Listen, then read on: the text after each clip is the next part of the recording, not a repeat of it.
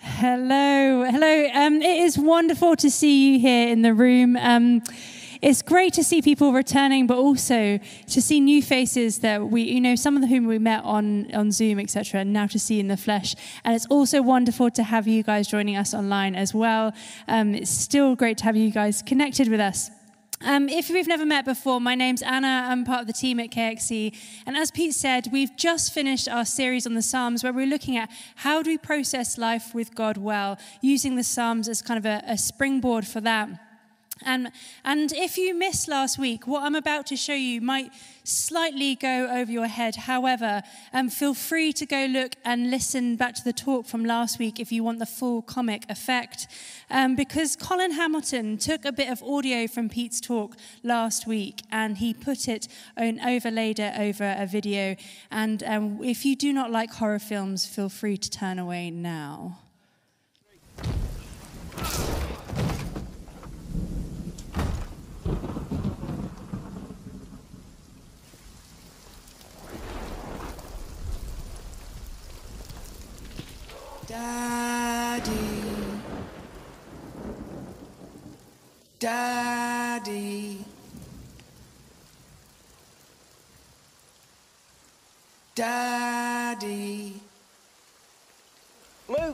Luke, getting soaked. Did you hear that? No, I didn't hear anything. Come on.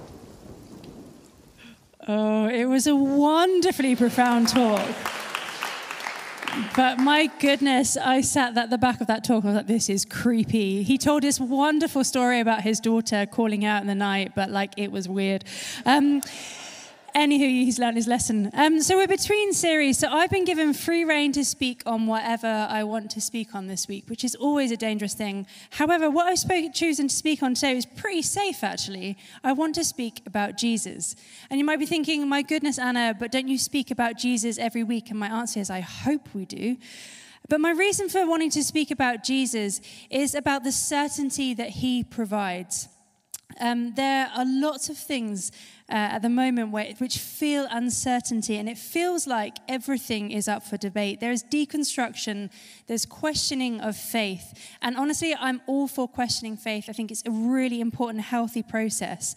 But the thing is, with, with, as Christians, there are some absolute things that we can say as Christians, things that we profess, that we believe, and that make us Christians, and things that define us as a family, and we've been saying as Christians for 2,000 years. And if you are here today or you're watching online, and you don't have a faith, um, I want to invite you to consider some of the statements that I'm making today of the profession, professions of faith that we make as Christians and consider them.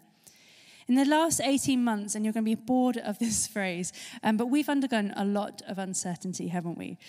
And it has taken all sorts of toll on our emotions, but it's also taken a toll on our minds.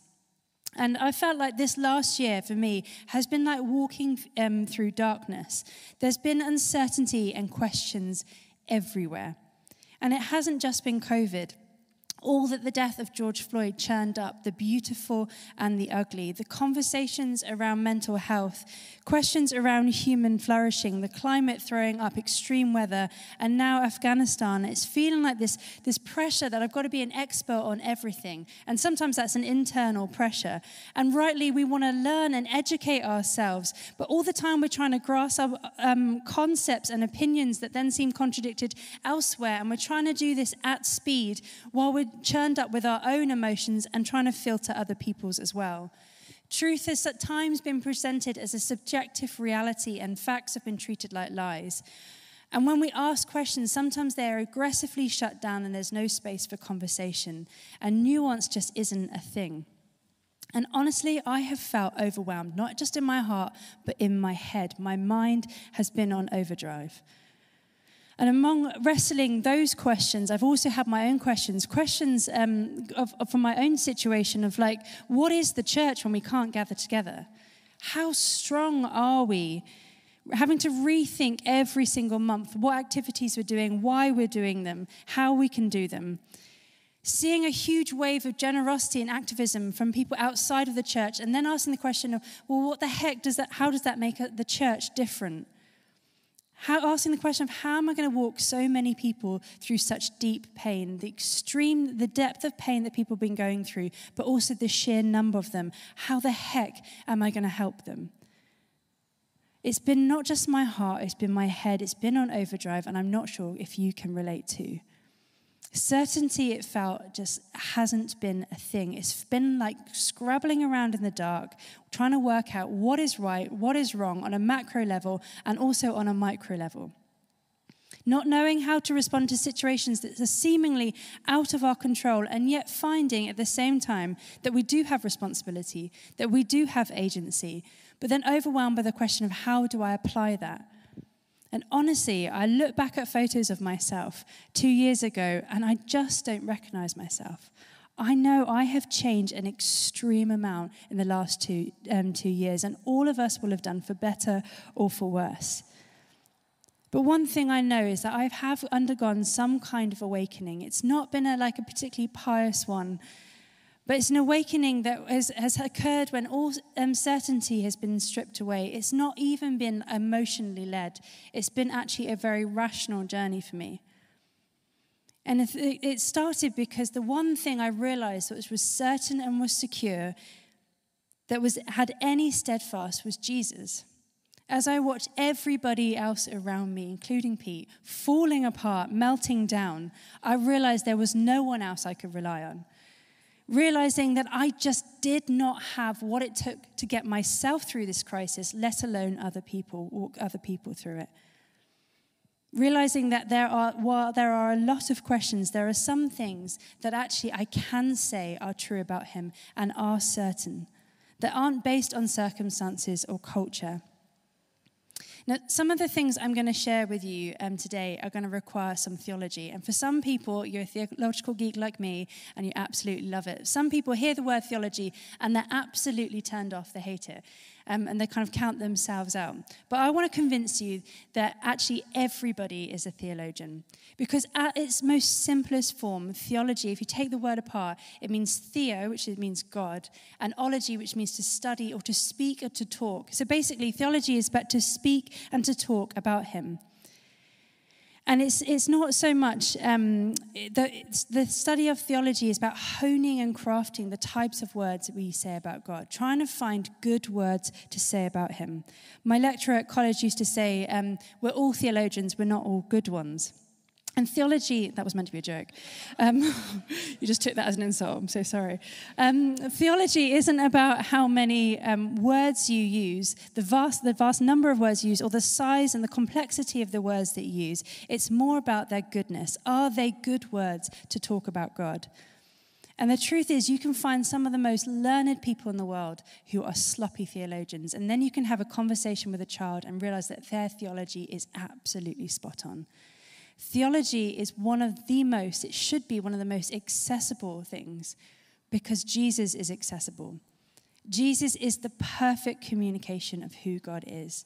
He is perfect theology. He is the Word of God, God Himself speaking and communicating His nature. Now, all of us have a view of who God is, what He's like, and what we believe He'll do. And so much of the time, so many of our, what has formed our view of God isn't actually Jesus. We've got it from somewhere, but we haven't actually interrogated where it has come from. And I was struck by 1, 1 Corinthians this week. If you, um, if you don't know, as a church, we're trying to read the New Testament and Psalms over a year. And you can join us on that journey by going to kxc.org.uk forward slash bread. Um, but we've been looking at um, 1 Corinthians this week. So if you can bring it up on the slide. And it says this For I resolved to know nothing while I was with you except Christ Jesus and Him crucified. I came to you in weakness, with great fear and trembling. My message and my preaching were not wise and persuasive words, but a demonstration of the Spirit's power, so that your faith might not rest on human wisdom, but on God's power. Paul's approach was not to come to the Corinthians with wise and persuasive words, but he was determined to know nothing but Christ and Him crucified. What I want to talk about today is essentially that Christ and Him crucified. Christ, His being and His nature, his, and then His actions, Him being crucified. These are kind of two theological concepts His being and His acts. So, firstly, let's look at Christ's being. Well, there are no hist- um, credible historians will, that will contest that a Jewish man lived 2,000 years ago who was a rabbi under Roman rule was executed. They, there's more evidence for the existence of Jesus than there is Julius Caesar. Um, there is just is a historical fact that he lived and he died. The questions and the deba- debates have always been about who he is. Is he the Son of God as he claimed he, he was? And Christians have actually answer, um, argued about the nature of Jesus as well. The early church, um, a few hundred years after Jesus' um, death, they were trying to define what, who is this man? How can we describe him to the Greek culture who are obsessed with this sense of what it means to of nature and being? And they, they kind of they fiercely debated it, and they so fiercely debated it that there was one guy called Arius who was an Egyptian um, bishop, and he believed that, that the son was not as on the same level as the father. And it so wound up Father Christmas, aka um, St. Nicholas, that he got up from his seat and he walked across the room and he slapped Arius. And that's how fiercely they debated it, which I just love that story Father Christmas slapping someone. Um, as, as Jesus walked on the earth, these, they determined that these two natures weren't separate. There wasn't the kind of a God bit of Jesus and then he wore kind of this skin or this cloak of humanity. There isn't a Jesus of Nazareth and then an eternal Son of God. They say that actually Jesus of Nazareth, born of Mary, he was, he is, and he forever will be the eternal Son of God. Now, some of you may nod along and think, yes, Anna, this is like elementary stuff. But in reality, all of us will kind of end up collapsing. When we're, we're using our words to speak about God, we end up collapsing into focusing on his humanity or his divinity. And if we end up focusing on his divinity, we end up with a very ethereal Jesus, kind of all about the spiritual, the invisible God. Or if we um, focus on his humanity, we end up with a very social Jesus. And those, those are kind of like a um, kind of quite crude um, ends of the spectrum. But the problem with both of those things, and if we're not careful about the words that we use about God, is that we end up um, committing idolatry. Because if there's an ethereal Jesus who can't actually be known, you can then basically manipulate him as to who he, you want him to be. If he's not fully revealed, as he's not fully human, as if he's kind of up there, well, then we can, we can um, project upon him what we want him to be.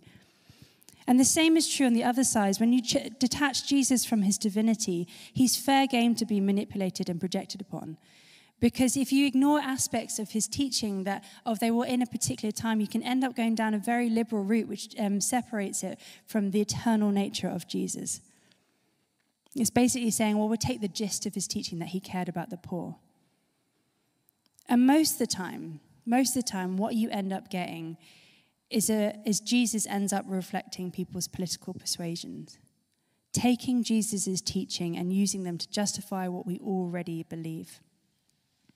Emil Durkheim, um, just, he was a sociologist, sociologist. He criticized religion and said basically, when you have religion, all you're doing is you're projecting upon it your ideals. And it's a way of society reflecting back its ideals.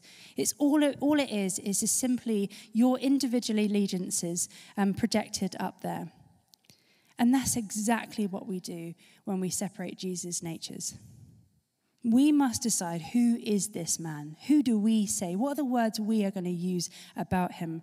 And what actions are we going to take in response to him? And we're thinking, okay, Anna, this is a lot of theology, but what difference does it make? What difference does it make in my day to day life? Well, if Jesus is both man and God, human and divine, then he becomes the leader and the definer of life, morality, and we submit ourselves to him. We follow him rather than use him to confirm our own assumptions. And it's absolutely fine to have raging questions at God. We've talked about that in the Psalms, that actually sometimes when we um, encounter difficult situations, that it is okay to let out your rage and your anger at God and question Him. But how often do we spend, um, how often do we end up questioning Him and never let Him question us? If Jesus is truly um, the Son of God, then he has a right to question us. And it's tough to imagine that if he truly is the Son of God, that he's not going to lead you into spaces that are challenging for you, where he ends up redefining how you see the world. C.S. Lewis said, I believe in Christianity as I believe that the sun has risen, not only because I see it, but because by it I see everything. Jesus is God revealed, and he illuminates everything. We follow him. And in a time of uncertainty, allowing ourselves to be led by someone who can be known through his humanity and knows more than you through his divinity, it is the greatest freedom.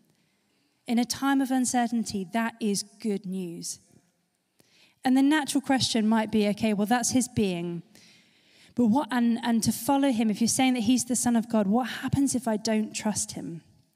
What happens if I feel like actually I don't think he's trustworthy to allow myself to be led by him? And for that, what theology pivots and looks at his actions. See, when we have distance from someone, they're much easier to misunderstand. We can make things up about them, and we do it all the time. We interpret their behavior, and we assume that we understand their intentions. And most of the time, we're making, what we're making up is a load of garbage. But in our minds, it's absolutely true that we end up thinking better or worse about that person based on what we think is going on. And then before we fix something in our minds, it's so fixed on our minds about that person that we then interpret everything through that filter. And as a passing comment, um, people I think have been doing that forever, but in the last year, we've been doing it on steroids. I mean, honestly, we've been so, because we've been disconnected from people, we've ended up making a whole bunch of assumptions about other people because there's been that distance. We're in danger of doing it with our closest friends, we're in danger of doing it with strangers, and we're absolutely in danger of doing it with God. We make up things about God all the time. We really do. As I said it before, we really question the assumptions that we make about him. And part of the reason that Jesus came, um, Jesus came in the first place was to reveal God. That if we believe that Jesus is the Son of God, then his actions really do reveal the character and the nature of God, and therefore we need to be curious about them. I was in an Uber a few years ago, and um, we started talking to the driver about faith, and he didn't have a faith, but he was curious about exploring other faiths and was just interested in, in them. He said, Do you know what? Christianity, that is the cleverest. I was like, why, why would you say that? He said, Well, it's very clever for God to come as a human so everyone knows what he's like. That is clever. And I tried to say, so clever that maybe only God could come up with it, but um, it, it, kind of tanked. Um, and it was an evangelism fail. But, what, um, but he's kind of right. It's so ingenious, isn't it? That Jesus, what Jesus reveals in his life is what we can say is absolutely true of the Father. There are only some things we can be certain about with God.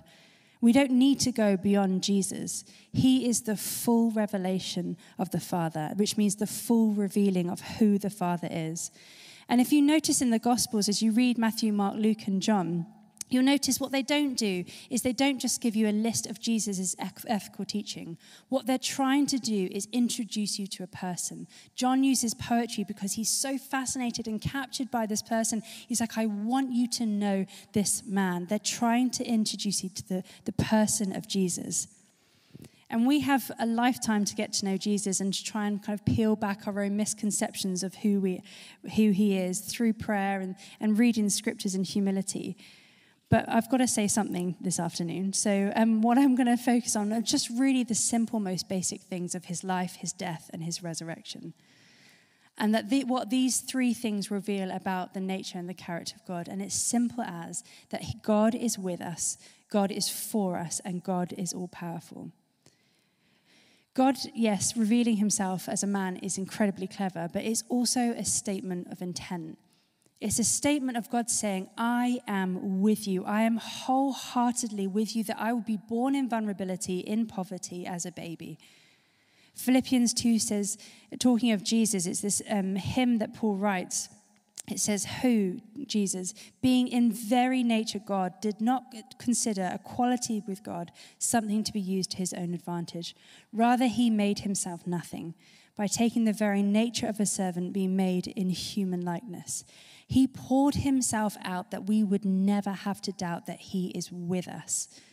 That Jesus is confirming, Jesus is actually confirming the promise that, they, that God made in Deuteronomy, where he says, Be strong, courageous, do not be terrified because of them, for the Lord your God goes with you. He will never leave or forsake you. Jesus is confirming that that has always been true of God, and he's confirm, confirming it is true now, and he's confirming that it will always be true when he says, I will send my spirit to you, and he will be with you to the very end of time.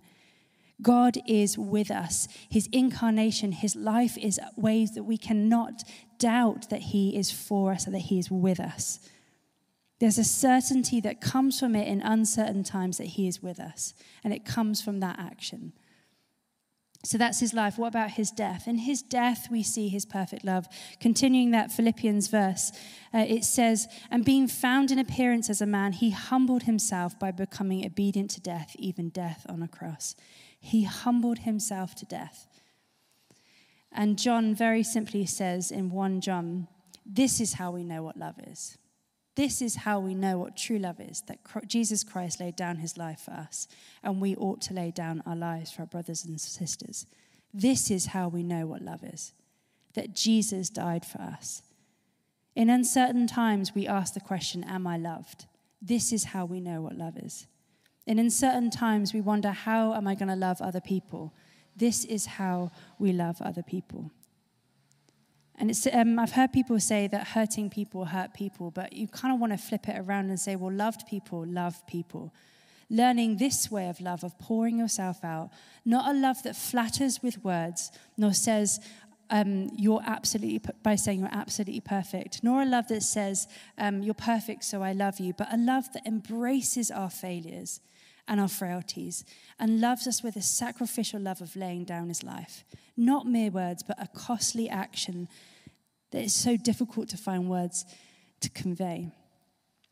I was thinking about that, of like actually his righteousness, that he exchanges his righteousness, that we stand before God as pure and sinless because he has exchanged his righteousness for ours. That's love, isn't it?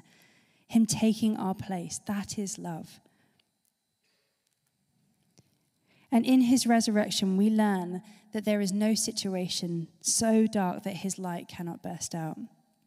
And in certain, in certain times, we will face the question of is there hope? When everything looks horrifically bad, can God be all loving and all powerful? And that's a question a lot of people would have asked um, in this room and outside of this room. And the answer comes when you look at the cross and the empty tomb. Is there a God who loves me? Yes, there is, because there is the cross of Jesus. And is there a God who is all powerful? Yes, there is, because there is an empty tomb and a God who has um, defeated sin and death. He has triumphed over them. He is ruling and reigning and righteous. And the question is do we really believe that Jesus rose from the dead? Do we really believe that dead men can rise? That's a fundamental question for us. And it is an outrageous claim to say that Jesus is alive, that he is in this very room, that he is in our rooms at home. That is an outrageous claim. And it's a claim which many in the early church died for that Jesus was not just resuscitated, that he actually did die and was resurrected. And so one day we will be too. They were so convinced of the certainty of what they had seen that the, the early apostles were all martyred apart from John, who died in prison. And I was caught by this verse in Philippians where Paul says, um, For me, to live is Christ and to die is gain. If I'm to go on living in the body, which means, will mean fruitful labor for me, yet what shall I choose? I do not know. I am torn between the two.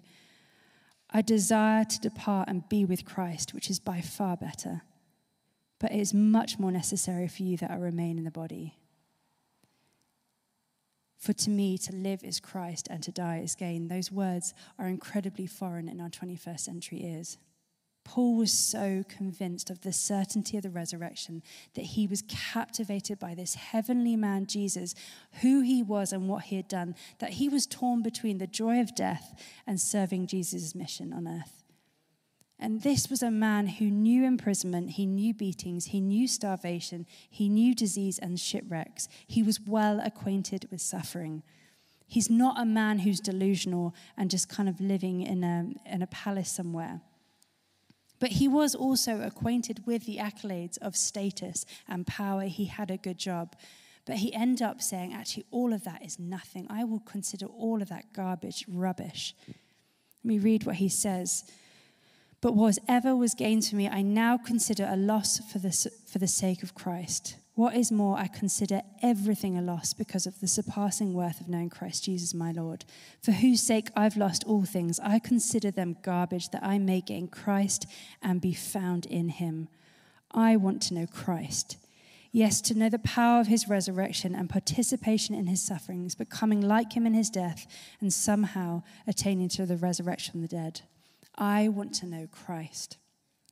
And when there's lots of questions flying about, and honestly, like life has never been certain, and we're just more aware of how uncertain it is. And there's going to become a point when we're going to go back into our slight delusion where we think that we are in control of our lives again.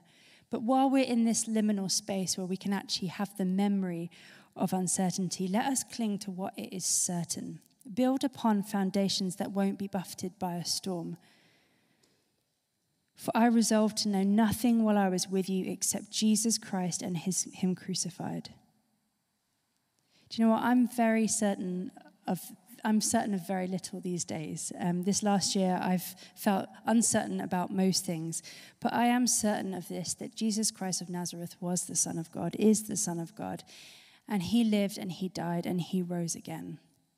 And I want to know Christ.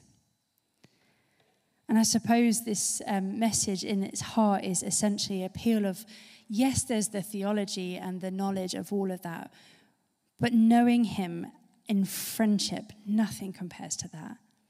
The man who is the Son of God has allowed himself to be known that we might actually know him that we might actually experience the benefits of knowing what it's like to live and walk and talk with God, that that would be the most true thing about us. The thing that defines us more than anything else is that we walk and talk with God.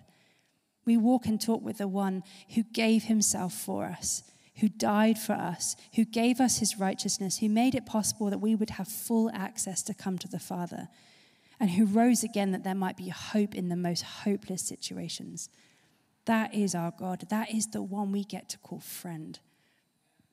It's an invitation to intimacy, it's an invitation to knowing Him, knowing Him deeply. That's what this message is about. And um, you know what? I, I struggled when I was writing this because I was like, everything in me wants to use words like amazing. He's incredible and he's wonderful. But I'm like, do you know what? Like, all of those words get used for so many different things that just aren't satisfactory for who he is and communicating who he is. And I may have spoken truth, and, and some of my words might have been good theology. But none of that is going to make it settle in our hearts like an encounter with the Spirit. And the Spirit's role, the thing that Jesus said the Spirit was going to come and do, he was going to come and reveal Jesus to us, that anyone would might come to know him. And I want to pray that the Spirit would come and reveal Jesus to us who have maybe never known him, but also those who have walked with him for 10,000 years that we might know him better, that we might not project upon him what we want him to be, but actually know him for who he truly is.